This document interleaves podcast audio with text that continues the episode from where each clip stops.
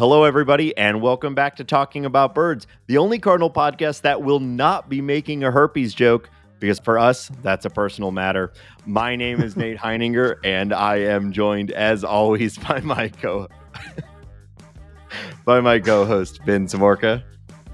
Yeah. Um, I, I, I, yeah, yeah. Hi guys. All right.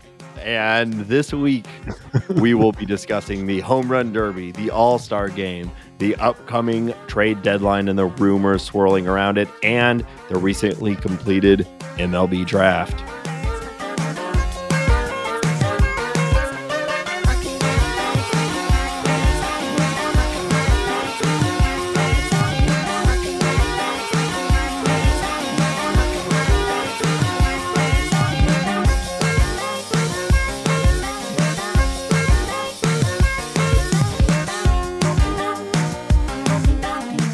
Okay, so when you first said that, I was thinking Ryan Braun because that's that's where my mind goes. I'm a Ryan Braun hater. He admitted that he had herpes in order to lie to the national media about his steroid use. And right. I, I am so mature. It took me a second to understand what you were doing, uh, and maybe I did. I miss that part of the internet this week because uh, I hate it. Um, and I mean, it got me. It made me laugh, but I hate. Well, that. there was just whenever um, Hjerpe the Hjerpe, uh, Cooper Hjerpe, Cooper Hjerpe, uh, left and right. It was uh, the Cardinals have herpes, you know. Okay, and, yeah. Um, and it I sounds like a fish to me. I can't believe they haven't dropped the H at this point.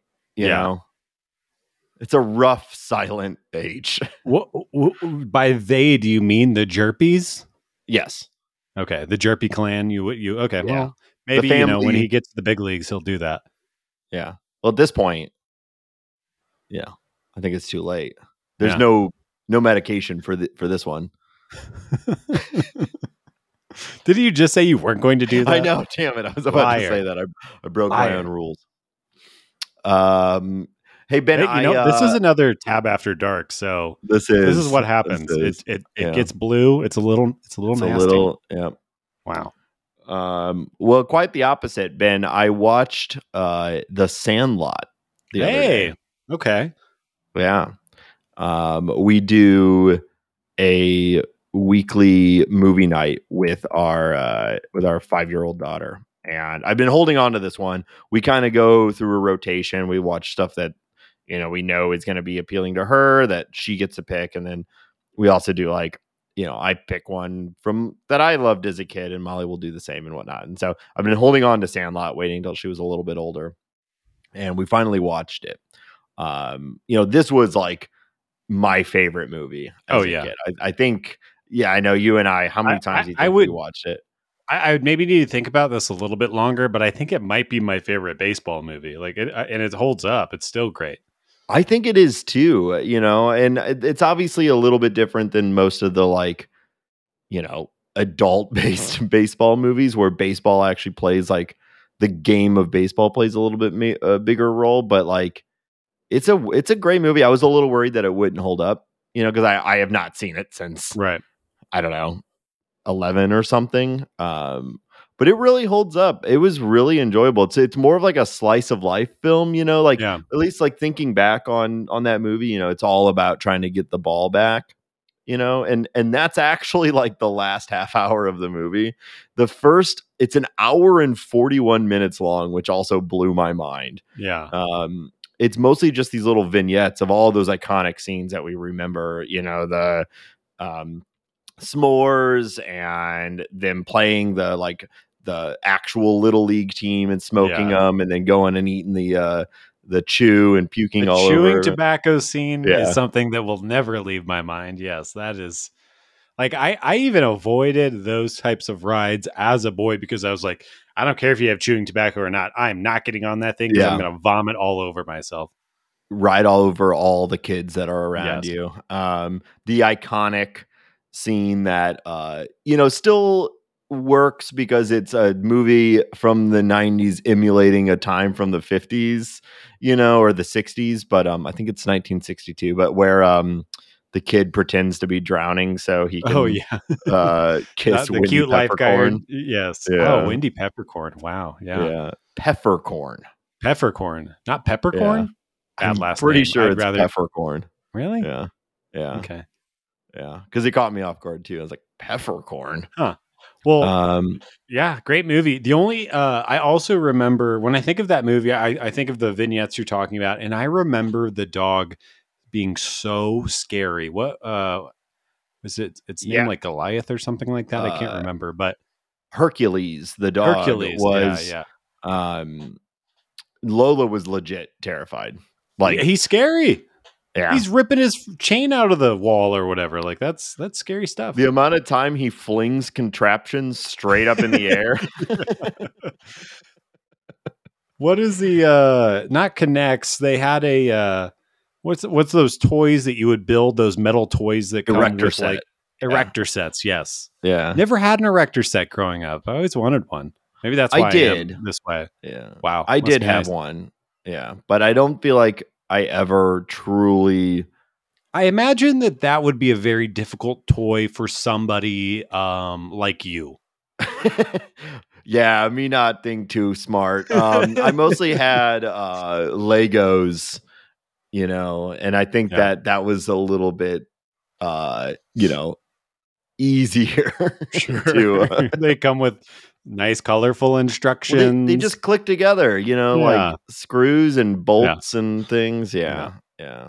Um, too much. yeah, it was good. Um, I I really enjoyed watching it. Like end to end, it was an enjoyable film, and I'm and I'm glad that to have watched it again. I, I was like, is this just going to be a, a relic of my childhood? And I really Right. tried to go in, uh, n- you know, not nostalgia. Like, is this still a fun movie through the lens of kids? You know, it's not Right. it's not for adults, but like even with that, um, it was fun and it it definitely like all the Babe Ruth stuff, like it was Mhm. nice. You know, I enjoyed it. Um the other one I was thinking about from that time that is probably doesn't hold up as well because it was more of a straight comedy, but Rookie of the Year, I think we're gonna Oh, yeah. watch again soon. Um I, I'll be interested to see if that one holds up as well as uh as Sandlot did. I I remember enjoying it, but thinking it was kind of dumb as a child. So Yeah. I would be very shocked. Like I, I remember having a thought as a boy, thinking like, "There's absolutely no way that somebody's arm would heal like that. People would be out breaking their arms all the time, trying to become baseball players at the age of 13." And having a problem with that. That being said, John Candy as a baseball announcer is the best casting of any role of all time.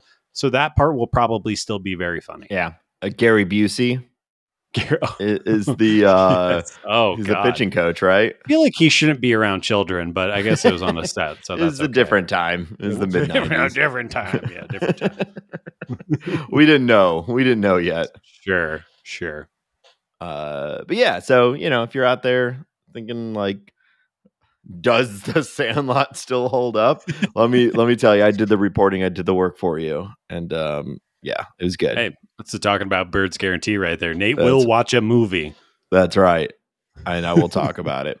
Yeah. Uh, so besides that, um, you know, we had a, a pretty uneventful week of Cardinal baseball because there was very little of it, but we did get uh, the All Star game and Home Run Derby, which was a ton of fun. Yeah. Um, I, I'm sure everybody is on the edge of their seat waiting to hear uh, the results of our little game that we played last week we decided that we would do a, a draft for the for the home run derby and we do it in the discord we did and then we also decided in the moment while we were doing that we could do in, involve other people in the discord so before we actually talk about the derby i just have to you know get these Yeah. results out because i'm Yep. assuming We- this is yeah this is what people came to this show for so um so the way we did it is uh, Ben and I randomly selected who would go first, and then who got whoever got the first overall pick. We did snake style. So Ben got the first pick. He picked one person. Then I picked two. Then he picked two. Then I picked two. Then he got the last one. Snake. Um, It was a snake. it was a silly it was a silly little snake draft. slithery and, little uh, snake. The teams ended up. Uh, Ben's team was Pete Alonso, uh. Acuna, Yeah, uh, Jose Ramirez, and Yeah. Pujols. And I had Soto, Schwarber, Seager, and J Rod. So Yeah. you can probably tell where this is going. You got one point per home run hit across the whole thing, and then 10 points if you pick the winner. So uh, I smoked Ben. Um, J Rod was a good choice. J Rod was a very good he choice. was a very good choice. Uh, so my total score ended up being 188 points uh, to Uh, Ben's uh. 114 points. Oh, that's the first time I've heard it. That's that's bad. Yeah. That's I mean, who I, I obviously you selected J Rod, um, but who saw him hitting sixty what sixty three home runs in the first two rounds? That was incredible. Also, yeah, that was my first time really watching him for like an extended period. In what like unbelievably Superstar. impressive human being. Yes, superstar. I think I said to Mary while we were watching it, this kid has the it factor, whatever that is, and however that translates to baseball on the field, I don't know, but the kid is a star. yeah. I have watched a lot of his at bats this year because I am a uh, fantasy baseball nerd and I have him in in our like main league and I just really like to watch that stuff. So I've watched a lot of his at bats, but you, his personality doesn't come out in single game at bats and all the interviews it was great. What you know, he he didn't win, but it felt like he won the night. You It- know, it, was definitely his night. Yeah, he he Yeah. he sh- he came out to the world that evening for sure. Yeah. And it, it was so funny too because you know it's like he got beat by the grizzled veteran of Juan Soto, who's 23 years old. And we're going to talk all this- about Juan Soto later. Oh, yeah, but, uh, yeah, They said this on the broadcast. They said if because it came down to J Rod and Juan Soto, they said that you know J Rod won, he was going to be the youngest winner ever, and if Soto won, he was going to be the second youngest winner ever, Yeah. which is crazy. Also, I think it speaks to the uh, young man's gameness of the home run derby, especially this new format where like. I mean, we saw like Pujols looked Oh he was my God. asking for the Theragun for his forearm mid like mid round. Like Yeah. it is it's just not a game for old men. But you know what? He did so much better than I expected. Like I think did. the story, the main story of the night was Julio Rodriguez. After that was Juan Soto winning it, and then after that was Pujols. Uh, you know he he gets um, what was it, thirteen in the first part of the first round. Yeah. they get that little break where they have 30 seconds uh you know and he he walks over to fucking get an oxygen tank and yeah. and uh he gets surrounded by the entire group uh what an awesome moment and, It's and, pretty you know, we special. learned, yeah. we learned mid home run derby that that was all impromptu yeah. uh, there's actually a scene in uh, Sandlot where uh, once they find out that the ball that they hit over the wall was signed by Babe Ruth, uh, they all surround him and start, you know, uh, waving their hats at him to give him air. They were doing the exact same thing to Yeah. Pujols after the first two minutes. Uh, and then he goes back out there, you know, Schwarber. Uh, a lot of people pick to win. He ties him. We get that bonus round, which was so funny. Pujols looked one part like he was really happy and super excited to to still be doing this, and I think like three parts like, oh my god, just let me like, what do you want from me? This is I I should have been I shouldn't even be here, but I couldn't turn it down because I'm having it's Pujols' wild ride this last season where he's just having the most fun apparently of his entire life. I, And, uh, the the smile that he had on his face in the bonus round of the first round, it was like he could barely keep himself together, hit the ball. Yeah. It was, you know, we've talked already this season about how i any other time we've ever watched Pujols be on the Cardinals, if you saw him smile, it was very rare and it- it's just Yeah. infectious. It's so it's so much fun. Yeah, I mean, we were glued, you know, glued to the, Yeah. the TV that night. And he somehow hits 20 even Yeah. though not a single one of them went the 440 feet. So Yes. just laser shots left and right.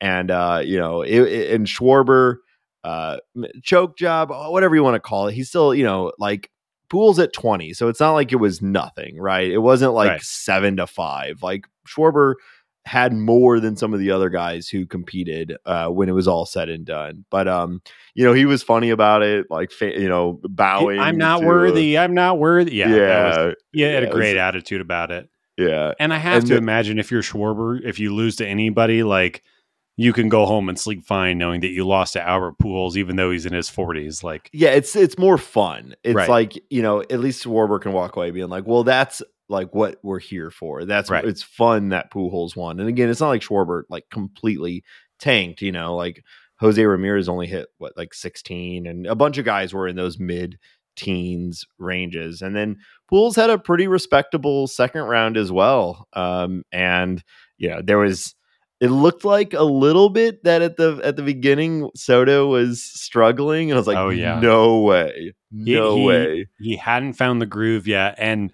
I looked over at Mary and I was like, if, if Pujols goes to the the final round, he's not going to make it. They're gonna Yeah, he's going to have to tap out. I don't like like I said, he had the Theragun. He was asking his kids for water. All you know, all the National League players are surrounding him. I don't know if he could have kept going, but um, that Yeah. that might have been one of you know we were talking about this before it started. Like it, this might be one of the best home run derbies of all time, and I think it pretty much li- uh, lived up to it. Like I, yeah. I guess there could have been a little more drama, but like everything, like you have the old superstar showing up and showing out. You have the young kid nobody's heard of yet doing amazing things. You have Juan Soto, one of the best hitters in the game, winning it. Like, what else Yeah. can you ask for? Like, it was incredible. I I don't know that we'll be able to get that exact recipe again unless maybe they get Cabrera in it next year or something like that. But Yeah. even still, it's not exactly the same. Uh, Cabrera is absolutely first ballot; should be unanimous Hall of Fame. But Pujols is, you know, it's a different level. It's inner circle. You Yeah. know, it, it, everyone who's listening is a Cardinals fan, Right. so I don't need to go too deep. But like, we're probably not going to get something exactly like this again. I do think that's an interesting point to make, though, and something that not not that you need to put down Miguel Cabrera when you're talking about Al- Albert Pujols, but more to just put like what Pujols has put together and what he's meant in into context a little bit more. Is like Miguel Cabrera is incredible, and there are stories about him that make him sound like this mythical being of baseball hitting. And then you look at the numbers in the career, and Pujols is easily been more productive and is definitely an inner circle Hall of Famer. And, and Miguel Cabrera is a Hall of Famer, no doubt, like you said. But Pujols is just a step It's above, just different. It's Yeah. it's unbelievable. Yeah. yeah um so yeah what a what a fun what a fun night and um you know outside of the competition that ben and i did um where i smoked him uh we Oh, yeah. also Yeah. we also did a we did one in the discord uh with a couple people um you know in in the discord we did the draft same sort of system and so shout out to the bird scored uh for participating it was a ton of Retweet. fun and uh you know if it makes you feel better ben you did win this one Thank you. it was narrow um but uh turns out picking julio rodriguez was the key Yeah. for both of us so uh you had a uh you barely beat though uh jobo who had uh who picked juan soto. So Yeah. um but the just the sheer volume of home runs that uh that julio put up in those uh in his three rounds put it Yeah. over the edge. Um i think the only other thing to talk about with the home run derby is it's time to make fun of our favorite guy to make fun of. You know him. You love him. He's a big tough guy himself pete alonso. Uh before we go too deep i will say uh it, it's he was definitely a victim of the J Rod show because uh, the second round he hit 23 home runs. That was actually the most home runs he had hit in a second round in Yeah. of the week of all of his home run derbies. Uh, so he just ran into the buzzsaw that was was the J Rod show. It- you know, it's not like he choked. He did better than he'd ever done in the second round, and uh, he just wasn't beating uh, Julio's 30 home runs or whatever. But um, what a difference it was where you'd see uh you know Pujols, Soto, Julio, all of the guys out there just having a blast and you got Alonso like mouth breathing down in the in the dugout or whatever he was doing. Like i don't want to discount or i don't want to knock someone for meditating. I think that's a very healthy and, and great thing to do. But it, the the dichotomy of what was going on Yes. on the field with what alonso was doing was pretty startling I, I think the self-serious nature of it, Yeah. it- it- however that is illustrating itself, I, you know, if you're if you're lifting weights, if you're meditating, if you're if you're in your mind and you're you're just thinking, you're visualizing, that's all fine. Do it however you want to do it. But like the fact that the camera was there and it felt from my point of view like he was maybe playing that up for the camera or doing a little bit of you don't even know I haven't ev- even begun to peak at the home run derby. I'm about to hit 50 home runs in this round. I am a golden god to steal from Dennis and it's always sunny. But like yeah the the the I, I- I think you nailed it. If I- if maybe one other guy in the derby was sitting there and he's taking it seriously and maybe he's you know he's making mean gestures at other players and he they're playing up this heel angle or something like that and we're having fun with it. It's probably all fine and dandy but he looked like a psychopath a little bit. Like he just like which is also weird because we watched him last year at, in in Colorado in uh in Mile High, and he is there was uh, if you remember there was a fan that took a ball off the face or the chest or something like that, and they kind of stopped everything down to make sure that person was still breathing and, and all that because I, I think it was a younger person that took it off the chest and um I don't think Pete really knew what was going on, but he's, you know, they're playing some hip. I think they were playing Beastie Boys or, or Run DMC or some old school hip hop, and he was kind of bouncing to the music, getting the crowd into it, bopping and all that, and having a great Yeah. time. And he put on a performance that is was in- incredible. And then Yeah. this time, I don't know. It's like something happened to him. Like did he did he like a like a witch doctor cursed him or something like that? Very It's strange. Probably probably a witch doctor. You know, I, that you got to look out for that these days. The world's crazy. It really is. Um, yeah. No, well, he did do that interview where he spoke pretty heavily about the charity that he started. So we're we're really trying Yes. not to make fun of him too much here because again, do do your thing. But the just the vibe was very strange compared to what was happening with everyone else. But I'm wondering, uh, you know, he he kept talking about he's doing this for something more than himself. It's a bigger purpose. You know, and and that's great. Of course, it is. You know, love that he's doing Right. it for. It was, I think, it was kids and shelter animals. Like oh, two of two of the best causes you could have, you know. So, absolutely. But I, I don't know, maybe that got in in his head, and you know, he was like, I I can't be having fun when I'm up here earning money for kittens. and and you know what i'm totally aligned with that and i think he did a good job of kind of you know talking about that making a point but why don't you make it s- seem like it's a fun thing to be a part of i don't know i mean i bet if pete could redo that he'd redo it and he he wouldn't be where he was deadlifting 130 pounds Yeah. and grunting in the very well equipped gym underneath That was a good looking Dodger gym. Stadium. It was nice. Yeah. Um, I, I will say the the angle we got of Soto just laying on his back, jamming the Theragun thing into his back was an angle you don't get a lot uh, for for just people in general. Sort of like a crotch level angle of someone.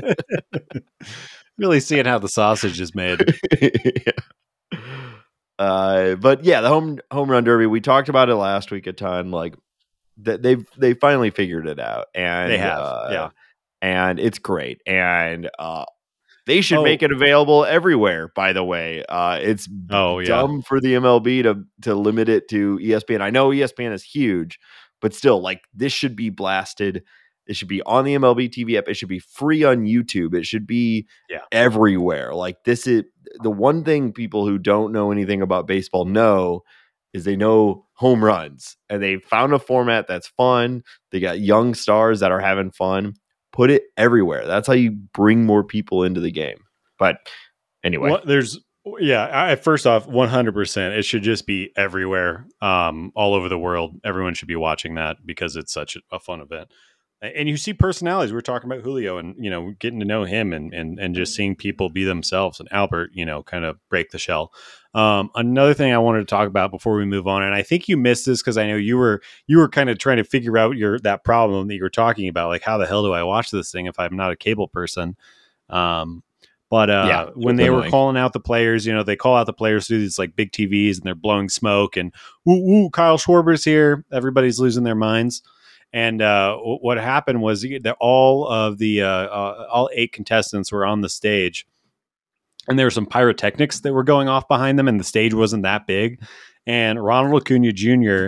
and Jose Ramirez were like you could see them. They were visibly afraid of the pyrotechnics because I think they were very large and very close. And every time they happened, Ronald Acuna kept grabbing the back of his neck and being like, "Oh my god, it's so hot!" So seeing him like kind of trying to look serious and mean mug at the TV a little bit, and then the pyrotechnics go off, and he kind of jumps up ahead and he's like, "What the hell are they doing to me?" Was a, Yeah. a personal highlight for me. Um, That's it pretty sparked a ton of joy. Yeah.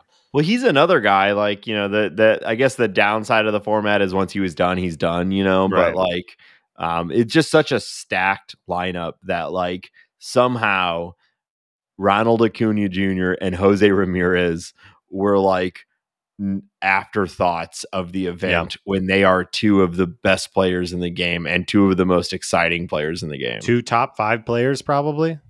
Yeah. Yeah. If you're Yeah. starting a team right now, um, you you maybe go with like a Juan Soto um, or a Julio, but like right after that, you're looking at uh, Ronald Acuna Jr. or or even a Jose Ramirez, who's a little Yeah. bit older, but I mean, you know, he's on a Hall of Fame pace himself, and Yeah. and you know, Acuna is too young to really know, but like these are guys that are like the future of of baseball. Yeah, absolutely. Yeah. Um, the All Star game. Uh, what was your uh, what was your take on the All Star game?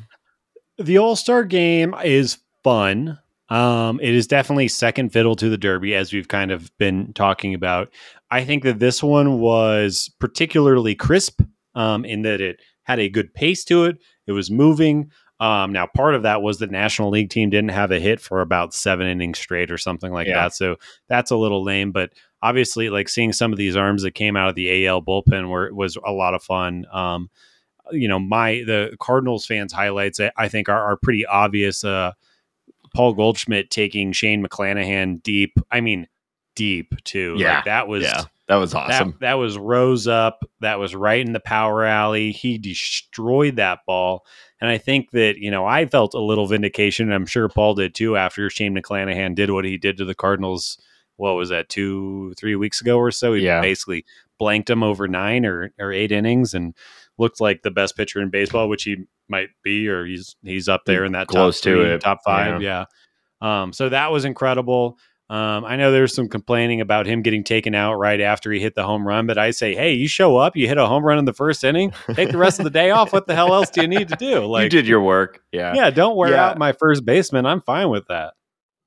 Yeah, I, you know, as a Cardinal fan, I think it's fair criticism. You know, we want to see our guys. Mikolas has now been in two All Star games and has never Yeah. gotten to pitch. Uh, you know, uh, Goldschmidt's the, I think at this point, clear front runner for uh, MVP, and he gets one at bat. You know, like I get it why people are frustrated, but um, you know, it is what it is. I, I wasn't too Yeah. too worried about it. Um, you got to see I- Helsley though.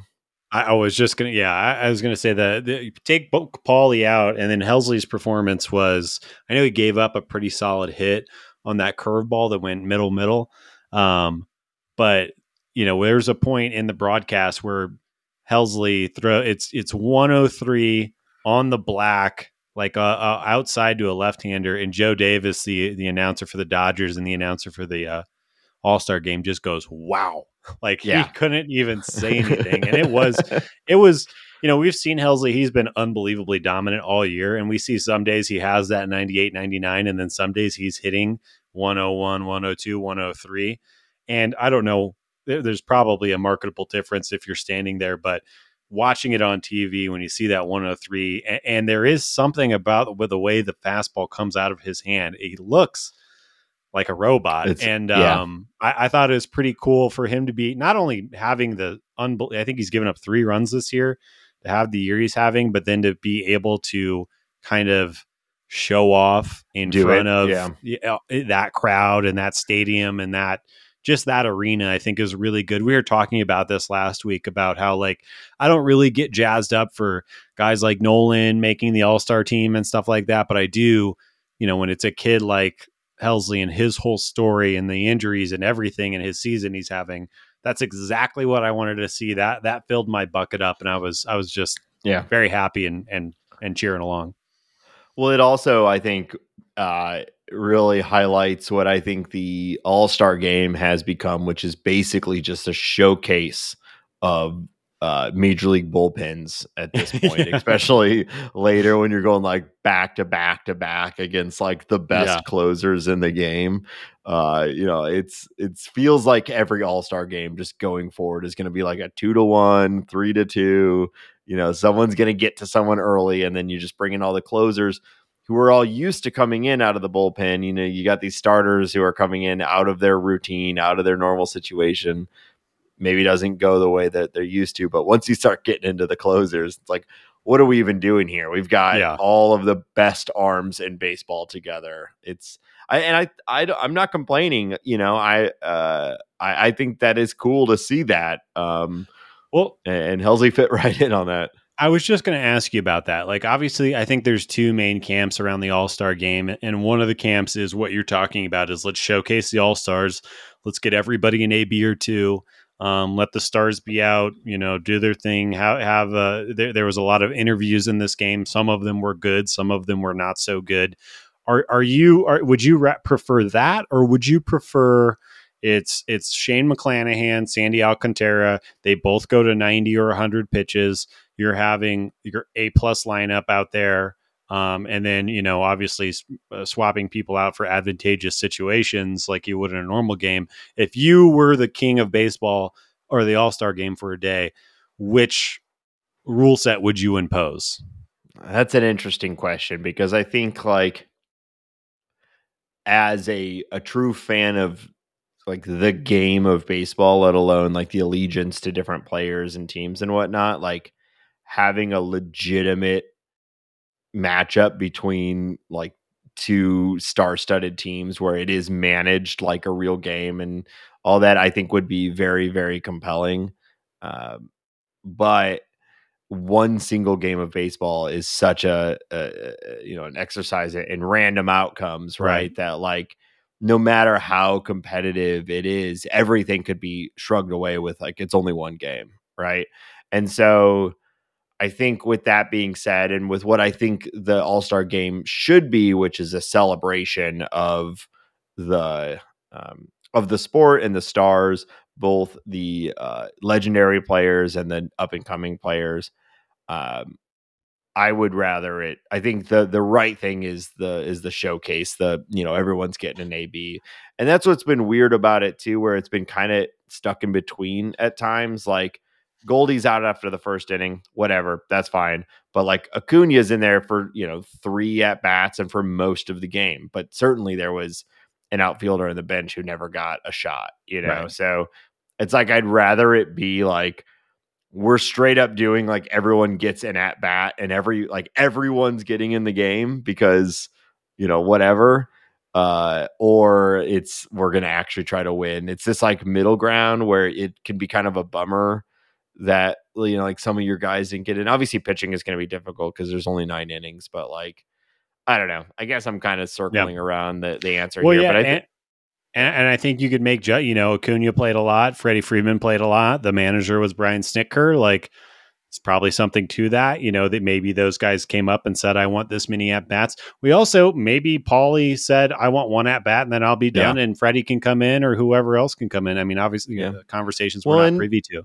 Acuna and Freeman, we were just talking about Acuna and Freeman, like two of the biggest stars in the game. So like yeah. it's fine that they're in there for a long time, but it is always a little confusing about like what where's that decision making yeah. coming from? And it is probably just like you said, it was Snitker and you know, he's got his guys and they just won the World Series and those two were um or at least Freeman was a, you know, a major part of of that World Series. So why not? Why not have him out there all the time? And he's a Dodger now and it's in Dodger Stadium. So I'll give him, you know, yeah. Freeman, you know, let him play. And you know, if he didn't play enough, he might have cried after the game. And oh wow, sorry, low no, hanging fruit. Somebody no had to say crying in baseball. Yeah. Speaking of baseball movies, no, we're we're pro crying. This is a pro crying in yeah. baseball podcast. Show you care. You know, show you people care. show people show they care in different ways. Um, so yeah, I, I, overall though, you know, I think the Derby was the star, and and the yep. All Star game was fine and fun, and I don't really know what they could do to improve it. Like I guess going back to making it matter, but not in the way that they made it matter before. I I, I wish I, I don't have a suggestion here. You know, I don't know how you could make I, the players care about it in a way that isn't that is still ambivalent to the or not uh doesn't impact the actual game, you know? Right. I, I think I think what we should do, and I'll go on a little tiny tangent here, is that accept the All Star game for what it is, uh, and then look towards the WBC, which is coming back. Mike Trout yes. has already stated that he's going to be starting. He's going to be the captain. He's going to be the center fielder. Um, and I'm hoping that Mike Trout joining means that a wave of American players and hopefully players from all over the world are going to be motivated to join in the WBC and we all get really jazzed up about that. And that obviously that's not going to be National League versus American League but it becomes a thing where yeah. the best American players the best Dominican players the best Japanese players you know the best players from every respective country that's in the WBC are represented. And that I mean, last time that came around, it didn't have all the stars, but it had a lot of stars. And there were some moments that I still think about the Adam Jones catch in center field, the uh, Javi right. Baez and uh, and uh, Yadier Molina relationship that kind of happened during that WBC. Like, let's you know, I, I give all or give Trout all the credit. I, I really hope he starts a wave where we have an awesome, maybe the best WBC yet, with him kind of being the the main cheerleader, main main kind of rah rah guy for that to happen. I mean, you can't get a better personality to lead a team than Mike Trout. You know, he's yeah. really that kind of guy that people just want to play for. Yeah, um, but but I agree. That, like that, that charisma that he carries. yeah, right. Um, I bet his favorite food is bread. Um, toasted bread. Toasted, toasted bread. bread. You got to get that toast. Um, yeah, but I like the World Baseball Classic ex- is exactly yeah, good call. That's what I mean. Like you want to see these like great players that are actually playing the game to win, and you get a, a full series, which is right. what baseball is really about. That's why like one game where they they really care, like you can just hand wave away basically any outcome. Sure. But if you get a full series, you can actually see it. Um, and hey, you know, maybe we'll get Yadi down there kicking basketballs. I don't know. We'll see. did did not have that on my 2022 bingo card. Am I right? what a weird Yadi getting weird ejected from a Puerto Rican basketball game in the middle yeah. of the baseball season. What? What's he doing? I I've I really know.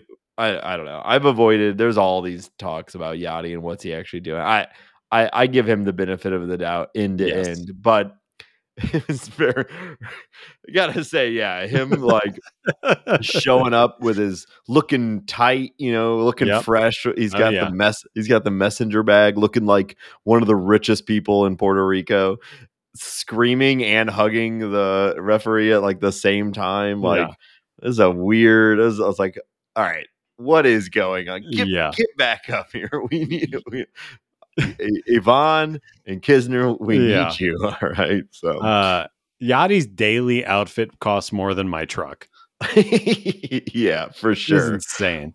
Yeah, for sure. He keeps it fresh. But um again, I I you know, I whatever. That's Yadi. I, am with you, and I think that's the right move. Trust in Yadi. I mean, what what else is there to say? I think the guy yeah. knows what he's doing, and obviously yeah. there's something going on, and maybe we'll hear about it, maybe we won't. But yeah. I trust in Yadi.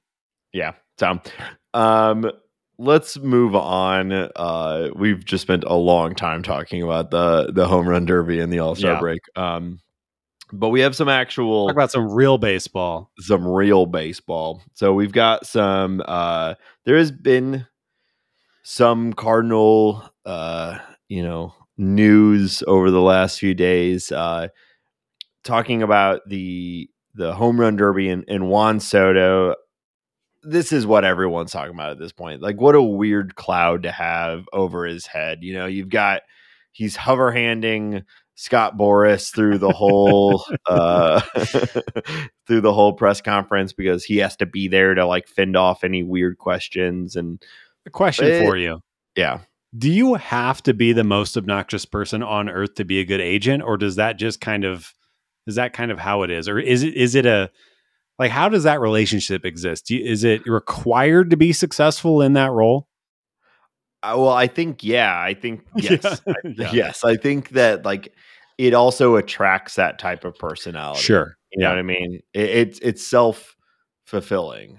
You have to be like needle every angle to be a really good agent and be a really good lawyer, which is essentially what they are. You know, um, so you have to be comfortable angling everything, going for every advantage, going for everything, and and a lot of people are not comfortable doing that, and so the ones that are the best at it is like why are you this way? Um that said you know the evolution of the of of uh the at least my and i think a lot of people like me the evolution of our opinion of scott boras has been really interesting over the last like 15 years because there was a point in uh not that long ago where scott boras had been labeled as like the villain of Sure. uh, of baseball, you know, and um, I think the you know the more that I want to eat the rich, the more I understand that while he is a very rich man, he actually is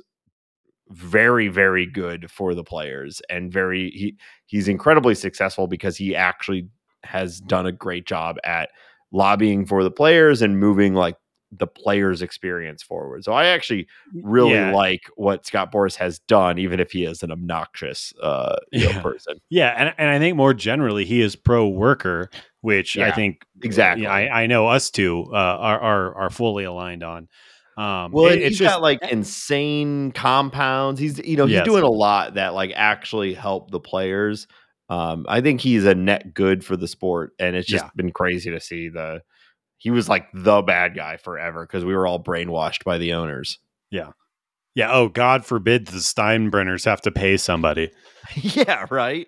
I was just Yeah. reading. Oh my god! Real quick tangent. I was just reading that uh, George Steinbrenner's initial personal investment in the Yankees back in the uh, I think it was the uh, uh, the early seventies was seven hundred thousand dollars. He turned seven hundred thousand dollars into. I think that the Yankees are valued at over five billion right now. Um, Yeah, but Ben, you No- don't no real commentary.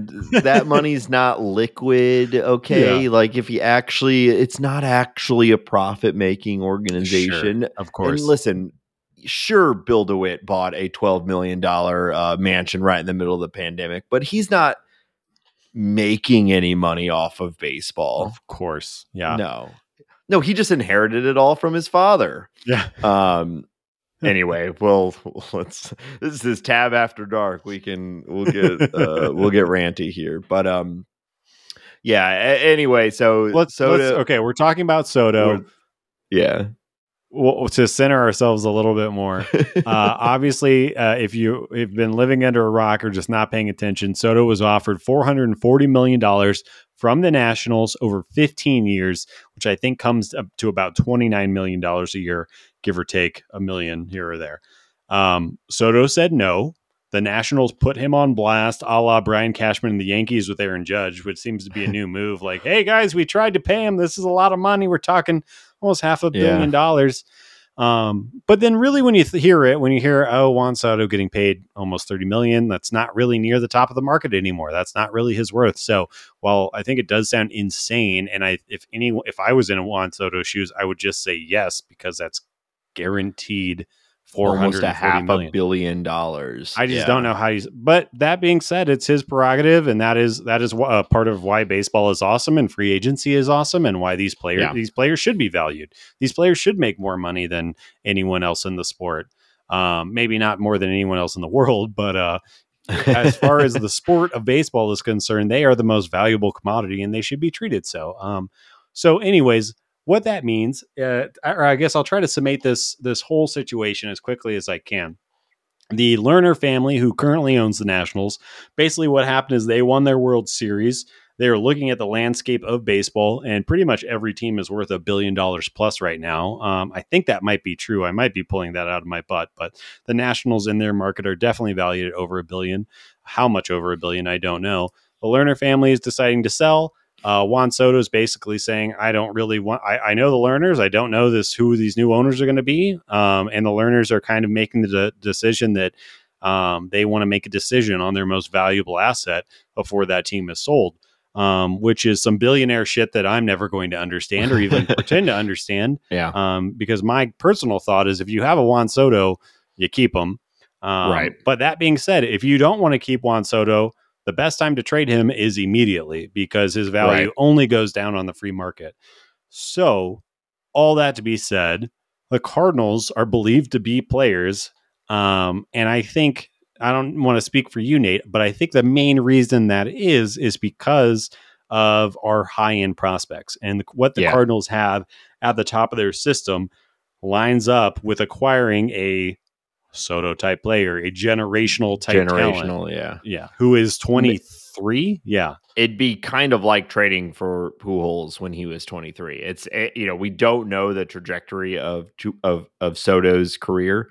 We you know you truly you know well we won't know until it's done. But like the types of numbers that he is putting up in the and and the projections on him is kind of like if you could trade for Pujols in like 2004, right?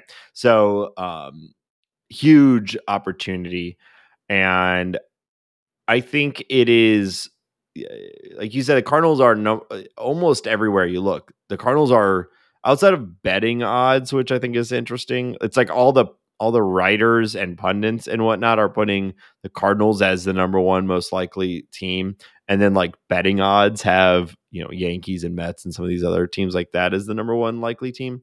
But either way, Cardinals are are way up there, and and I think you're right, and I think it mostly comes down to writers and and whatnot need to put together content. They need to project who's the most likely to trade. They look around and they see the Cardinals have a Jordan Walker, they have a Masyn Winn, um, you know, a Liberatore, Zack Thompson, a bunch of these guys that have been top level prospects that are either in the MLB now or are near MLB, which is exactly what the Nationals have said they want to acquire in a trade for Soto.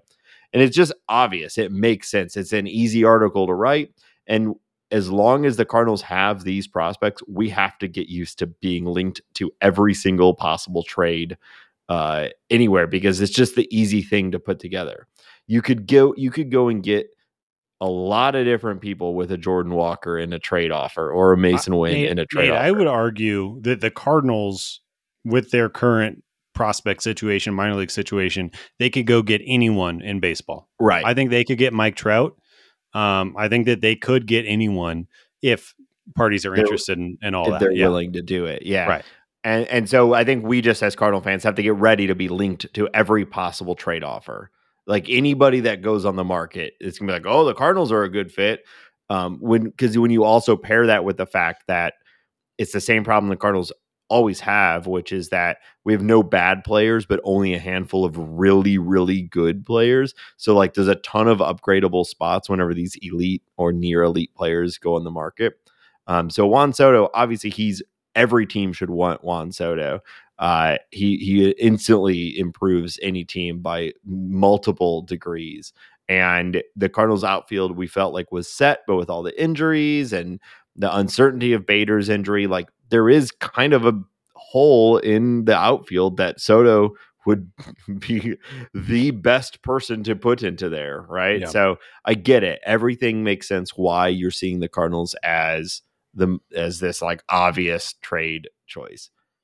That all said, I truly do not believe that this is going to happen. I I don't I and maybe I'm just stealing myself. I've learned um you know the the Cardinals did trade for Arenado. They did trade for uh Goldschmidt, but those were different. The the circumstances of their contracts were different. The trading partners were different. Like it just this is very different. And we know how the Cardinal organization, how, how Mozeliak and crew are very conservative when it comes to trading pr- for prospects. And the things that we're hearing that the Nationals are looking for I just don't see it happening. Now, well, I am all in on it happening. Yeah. Hell yeah. I truly, whatever package, I honestly like it would be a bummer to lose Jordan Walker. It'd be a bummer to lose Masyn Winn. It'd be a bummer to lose uh, Zack Thompson or whoever, but I don't care. It's Juan yeah. Soto. If if they will agree to a package, they the Cardinals should acquire Juan Soto. I I just don't think it's going to happen. I, I and I think and, and you know I think everything you said is you know as as, as smart as you could put together on your own. Um, but I think I'll take it. uh, I, I think that I, I think that it is likely, uh, or, or, I think that there is there's a less than a fifty percent chance, more than a ten percent chance. I'm going to take a big swath of that percentage in That's there. A huge, all right, it is. But I do think that there is a chance, and I do think you know the, the good news is is that uh, it doesn't make sense for the Dodgers, um, or, or I don't yeah. see it for the Dodgers because they don't have the prospect package, or if they did, they're they're uh, they would be a bit decimated. That being said, they seem to be able to produce prospects Two like and a no half years of Soto though for any prospects. Like sure. we, you know, for every Julio Rodriguez, there's a Jarred Kel- uh, Kelenic, right? right? So sure. it's like I don't know. I think it, the other good news is is I would bet a large, decently large sum of money that there is no way Juan Soto gets traded within in the division, and I think two teams that could absolutely use him are the Mets and the Braves, and I just think that that is not going to happen. Yeah, owners are not going to approve that because of ownership things. Um, I don't know if that's necessarily the most prudent baseball decision, but owners are going to be owners and they're not going to want to see that. They're not going to want to do that. If you are buying the Nationals, you're not going to want to see Juan Soto in a Braves uniform uniform beating the shit out of your team for two and a half years or whenever that sale takes place.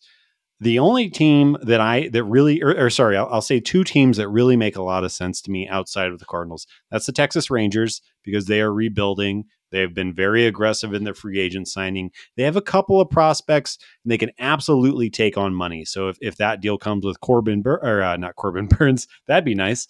Hey, um, uh, uh, Patrick Corbin, Patrick Corbin, yeah.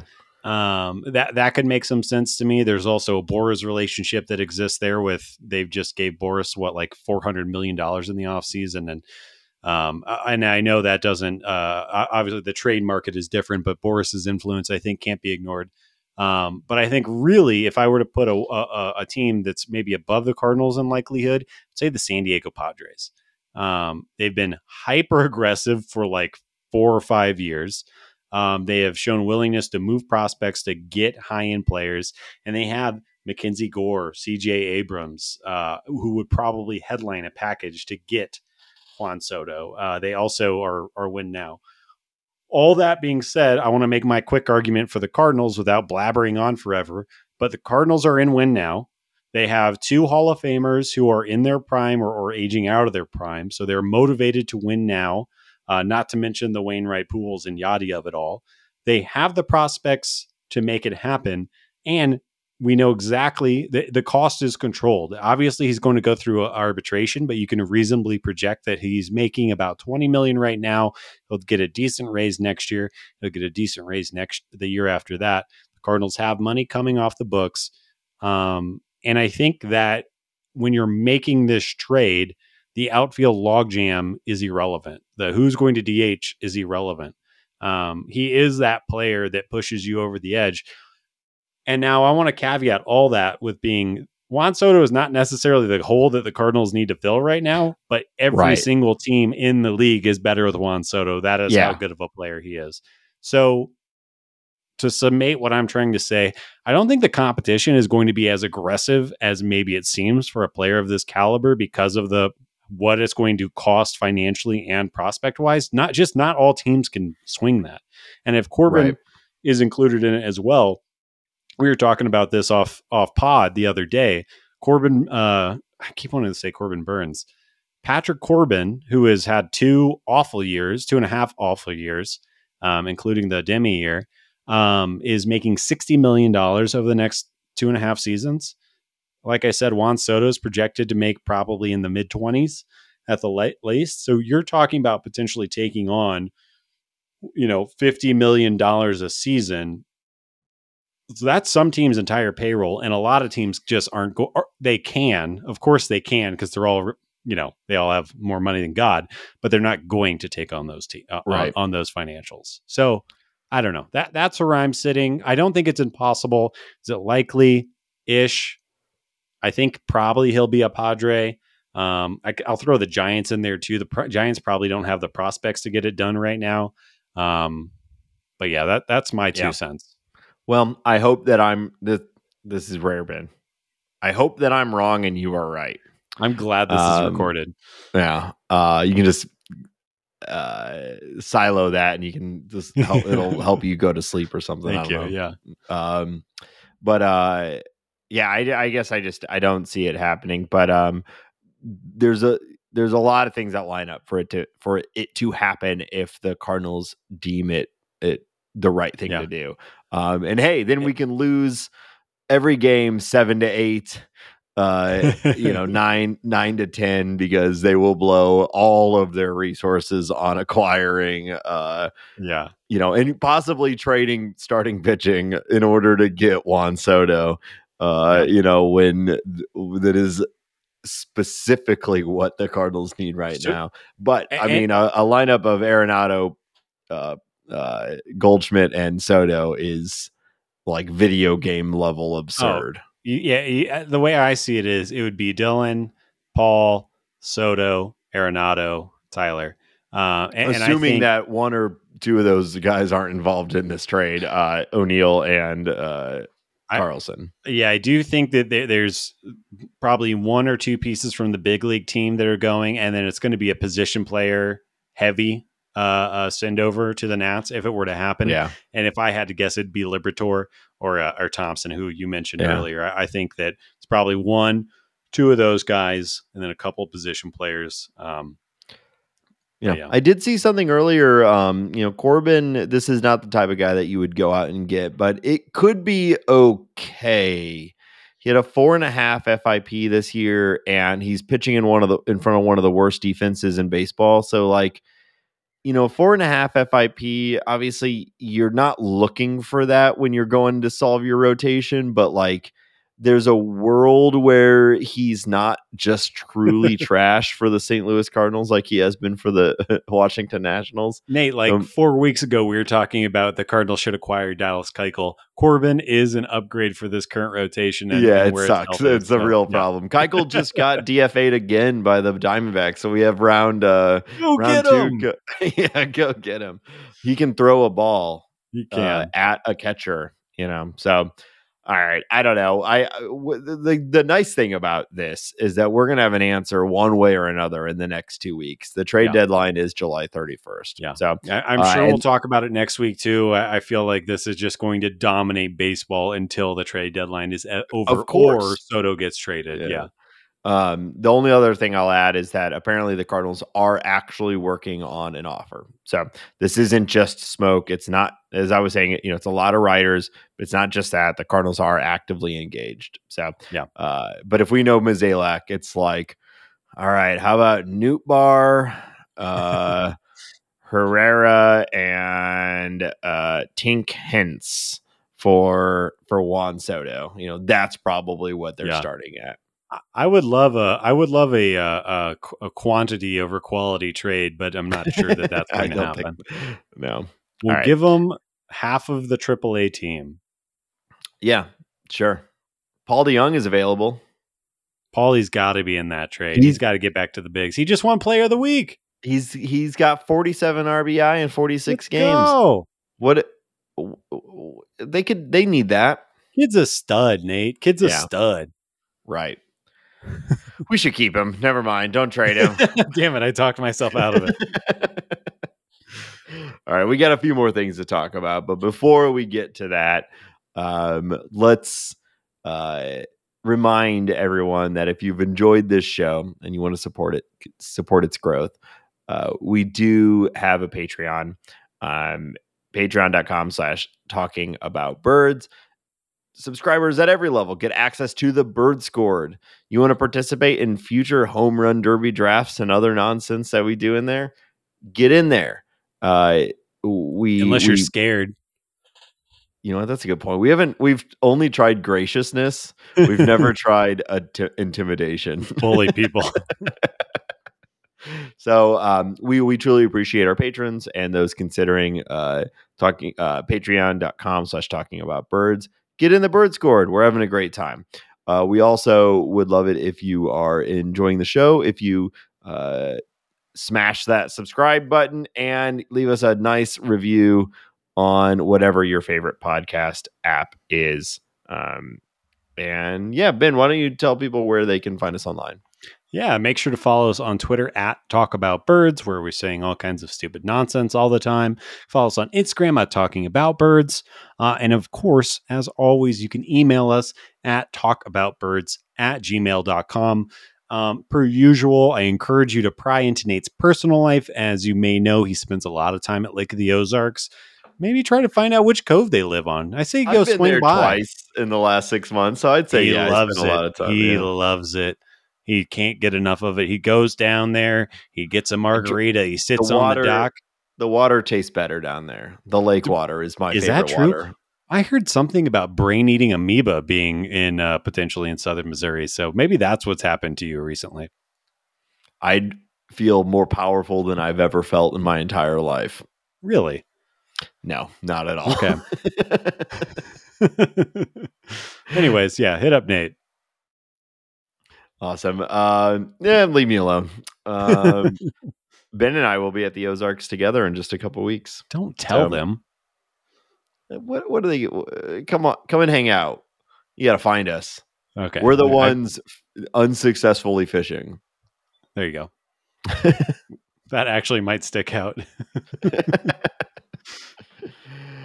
All right. So the last thing we're going to talk about, um, and we are by no means expert on this. Um I think we'll probably try to have uh, Kyle Reese, who we had on a couple episodes ago, uh, come back to really give us a breakdown on this. Um, he at least pretended like he wanted to come on the show again, so we're going to try to hold him. We're going to try to hold him to that and have him really tell us a little bit about this. But uh, the uh, the MLB continuing to make, I think, good decisions around these sorts of things. Uh, ha- now have the draft as a part of All Star Weekend, and it's it's all you know piled in there. Uh, the the MLB draft is maybe the least satisfying draft of all of the sports, though, because it's like, oh man, the Cardinals got a real gem with this one. He's one part Barry Bonds, he's one part uh, Roger Clemens, and then it's like you don't hear about them again With a little bit more of. Larry Bird mixed in there. yeah, and then you don't hear about them for four years or whatever. Yeah. But I- but I will anyway, um, with all the all the former uh, superstars kids being involved that does add a little bit of excitement i didn't think that i was Yeah. going to be looking at uh, matt holliday on uh, draft day but yeah no i agree well, it's also just kind of our generation of players, and their kids Yeah. are starting to come into it, which is a little weird. But you know, it's like uh, you know. Right now, some of the biggest stars in the game are just kids of people who were big in the early 2000s, right? yeah Um, but uh, yeah, I mean that was fun. Uh, Jackson Holliday, Matt Holliday's uh, son, uh, first overall. He apparently there was not that long ago. The Cardinals thought they might have a shot at him at their pick, and then he proceeded to hit almost 700, which is like you don't get those numbers in fucking beer league softball, let Yeah. alone at any level of uh, actual competition. So the kid doesn't even grow beard hair yet what is going to happen he looks like a Yeah. baby He does. He's uh, like a goofy looking baby, but um, elite athlete. So yes uh, good for him. You know they need the money. I'm glad he's uh, first overall. So, uh, but yeah, it was uh, it was back to back to back kids of former, um, you know, major league players. So incredible yeah um, but like usual, the Cardinals don't have a pick until uh, you know the they've picked basically somewhere between like 17 and 23 for like like 19 of the last 20 years or something like that. Like it's you know that's just a- the way it's always been and it always will be Yep. Um, and so they took uh, their first pick, Cooper Hjerpe, um, which was generally very well received. Yeah. Um, I, I've seen a lot of um, statements that he might be the first person from this draft to make it into the majors. Uh, some people saying that like he might be in the Cardinals bullpen this year, which I think is more of a statement on the current state of the Cardinal bullpen than nece- necessarily uh, Hjerpe's skill set. But either way, between those two things, like you know, that's that's pretty impressive. Yeah, I mean, he's an interesting player from what we've learned quickly about him. Like you said earlier, we're, we're by no means prospect experts and are mostly just regurgitating things that we've read. But he's, you know, tall, skinny left hander, Chris Sale type uh, body and kind of throwing motion. He comes way out on the left side.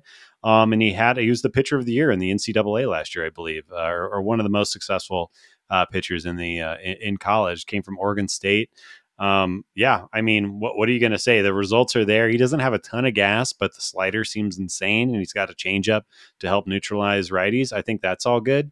Um, what what I think is interesting is so we got Hjerpe, Mautz, and Hansen, the first three picks by the Cardinals, pick 22, 59, 97, all left handed pitchers, all from big colleges, D1 colleges, um, and, and all about the same age, size, and height the Cardinals had a plan. Um, they selected, I'll just kind of keep blabbering on. Uh, they selected 13 pitchers, two infielders, four outfielders, and one catcher.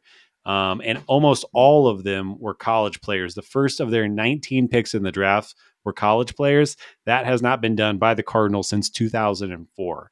Um, yeah. So it's pretty interesting. Like it seems like Randy Flores and team I think they have kind of had this reputation of going for the Jordan Walkers and Masyn Winns and um, I guess Michael McGreevy would, would counter this argument, but they've been going for high ceiling type guys, and seems like they wanted a bunch of maybe not so sure thing, but reliable pitching that they believe could move fast. Um, I don't know, you know, maybe Cooper Her- uh, Hjerpe. I was almost called him Herpy because of the spelling.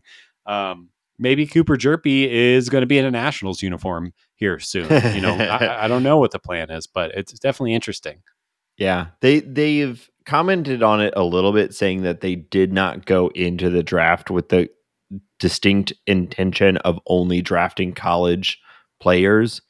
Um, but you have to imagine, though, with the way it turned out, that their draft board was heavily college players, right? Yeah. Otherwise, how else does it end this way? So there was clearly some intentionality around that more advanced skill set, that more advanced age.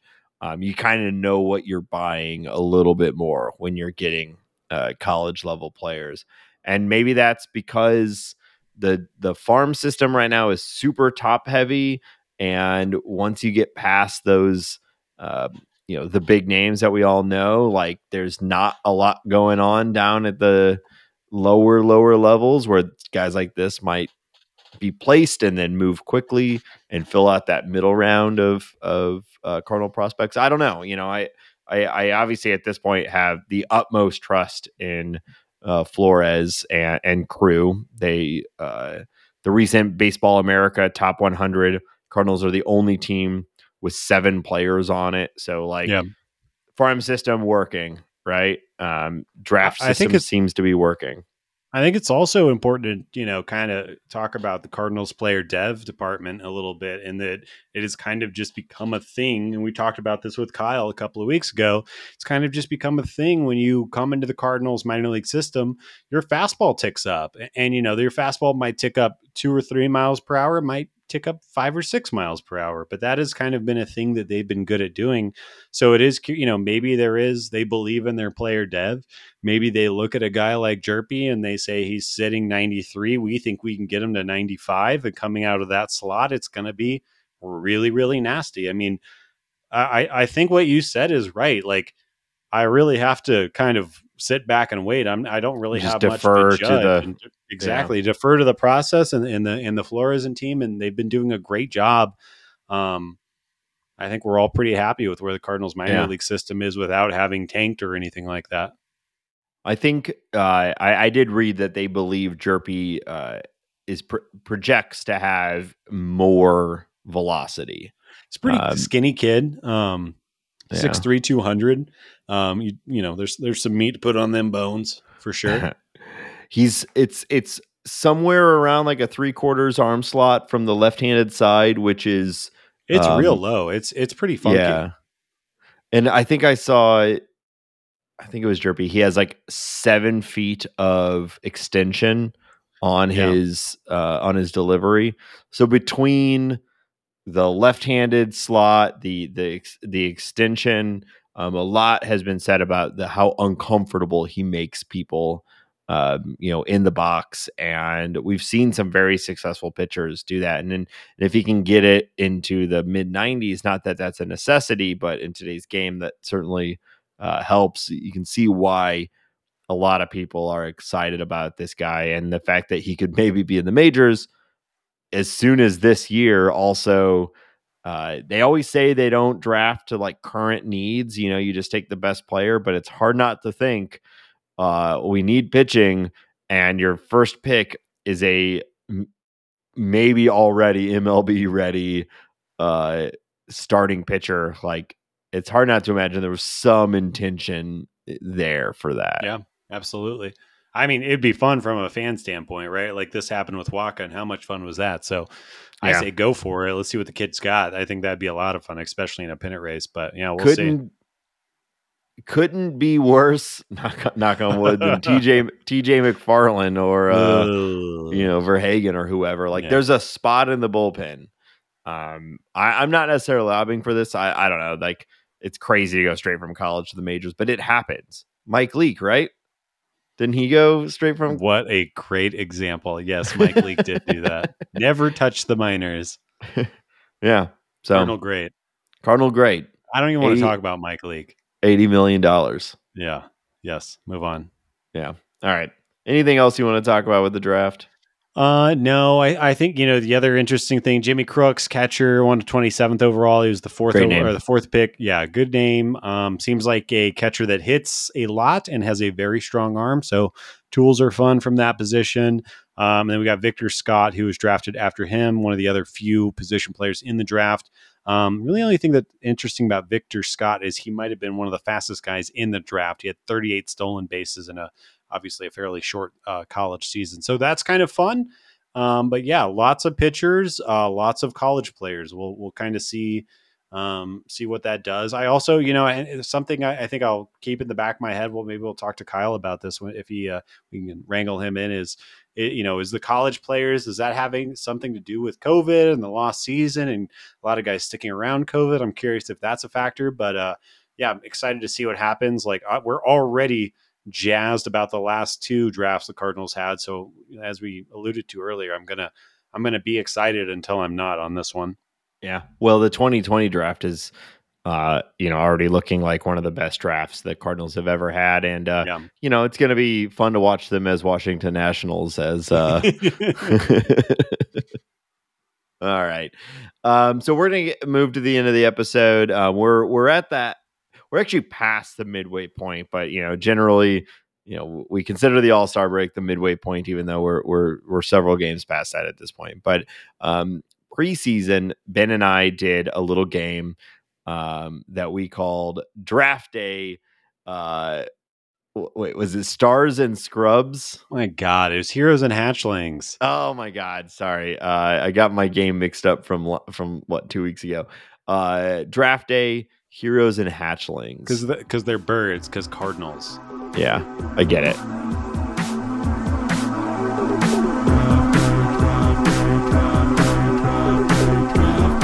I forgot we had this.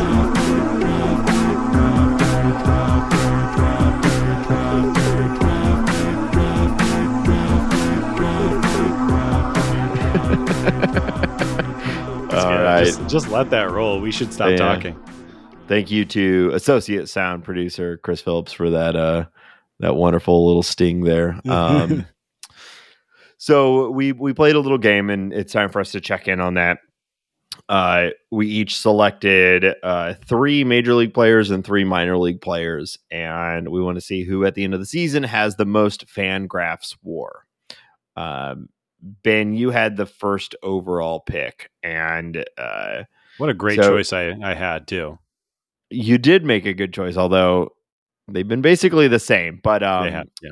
to, to recap our teams, um, I kind of like this because it's sort of a check in also on just like what are the best players on the team doing, Yeah. right? Um, Although so- uh, famously, we did not draft Tommy Edman, who has yeah, been highly productive this season. But Big we'll, oops. we'll, We- we'll get past that. we we did our Tommy Edman apology episode Yes, several weeks ago. Yeah, yeah, so you know, Sorry, um, so Ben Ben's team, uh, and he had the first pick, so you could just assume this. You know, he he went after me, and we just did back and forth. We didn't do the snake style thing. So, um, Paul Goldschmidt, Tyler O'Neill, Harrison Bader, Brendan Donovan, Johan Oviedo, Alec Burleson.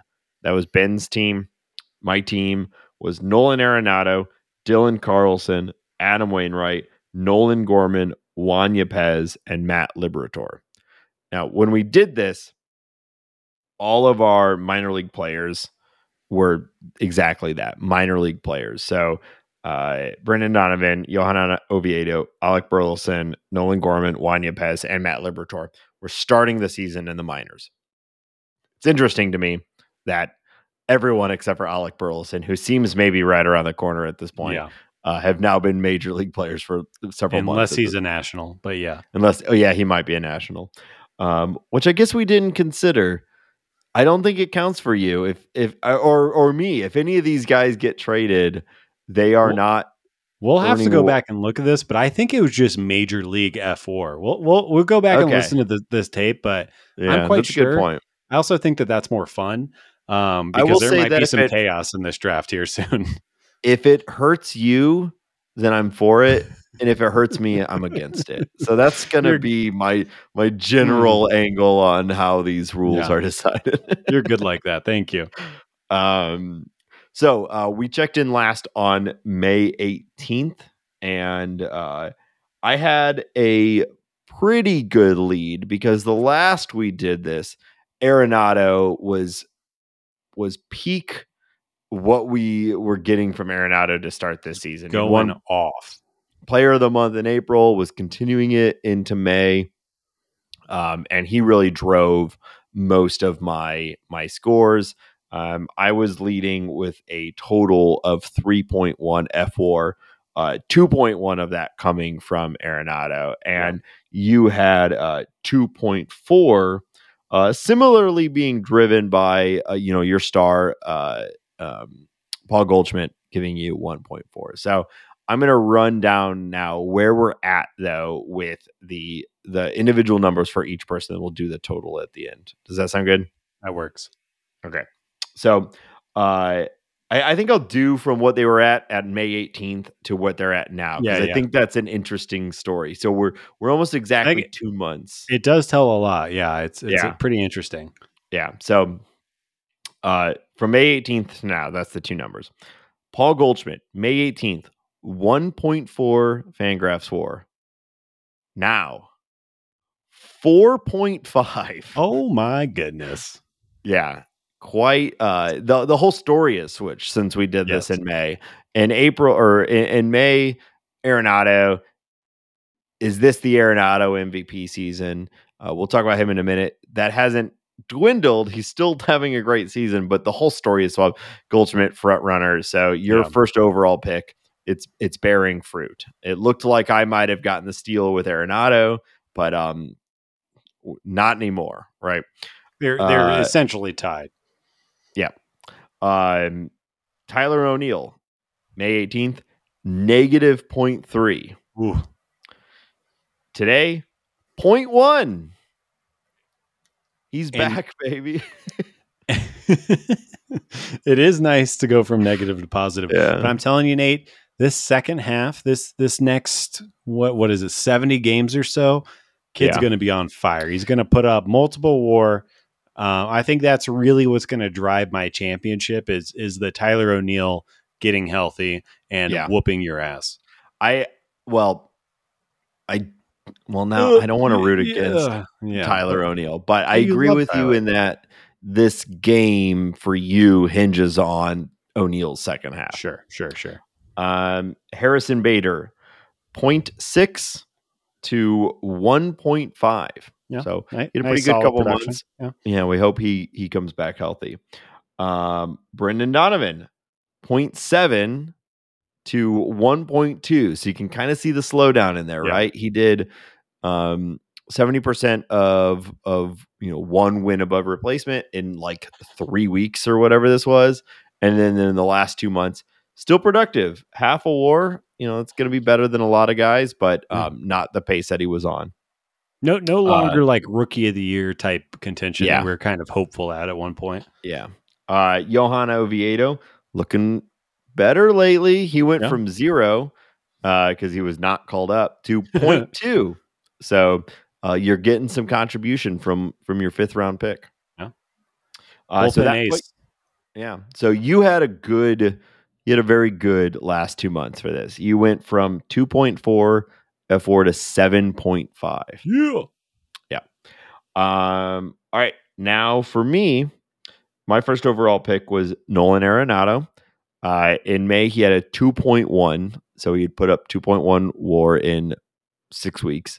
And uh, now he's at 4.6. So still narrowly beating Goldschmidt. But, um, you know, Goldschmidt right. well, has made wars variability. That it's basically the same. It's basically the same. For this yep. competition, it's not. But really, it's the same. Here's the one that's working well for me. Oh yeah. Uh, when we did this in May, Dylan Carlson had a zero WAR. Mind you, he had played the whole season. yeah, it was a rough start. so uh, he is now at 1.7, and we've been yeah. seeing it. Right, the defense he's been is awesome. looking good. The, the, he's he's everything's looked great for Dylan. Uh, Adam Wainwright, 0.5 to 1.5 kind of what you'd hope for a 40 yeah. year old pitcher in the Eddie Eddie, yeah. No, yep. no complaints. Uh, Nolan Gorman was not called up at that time.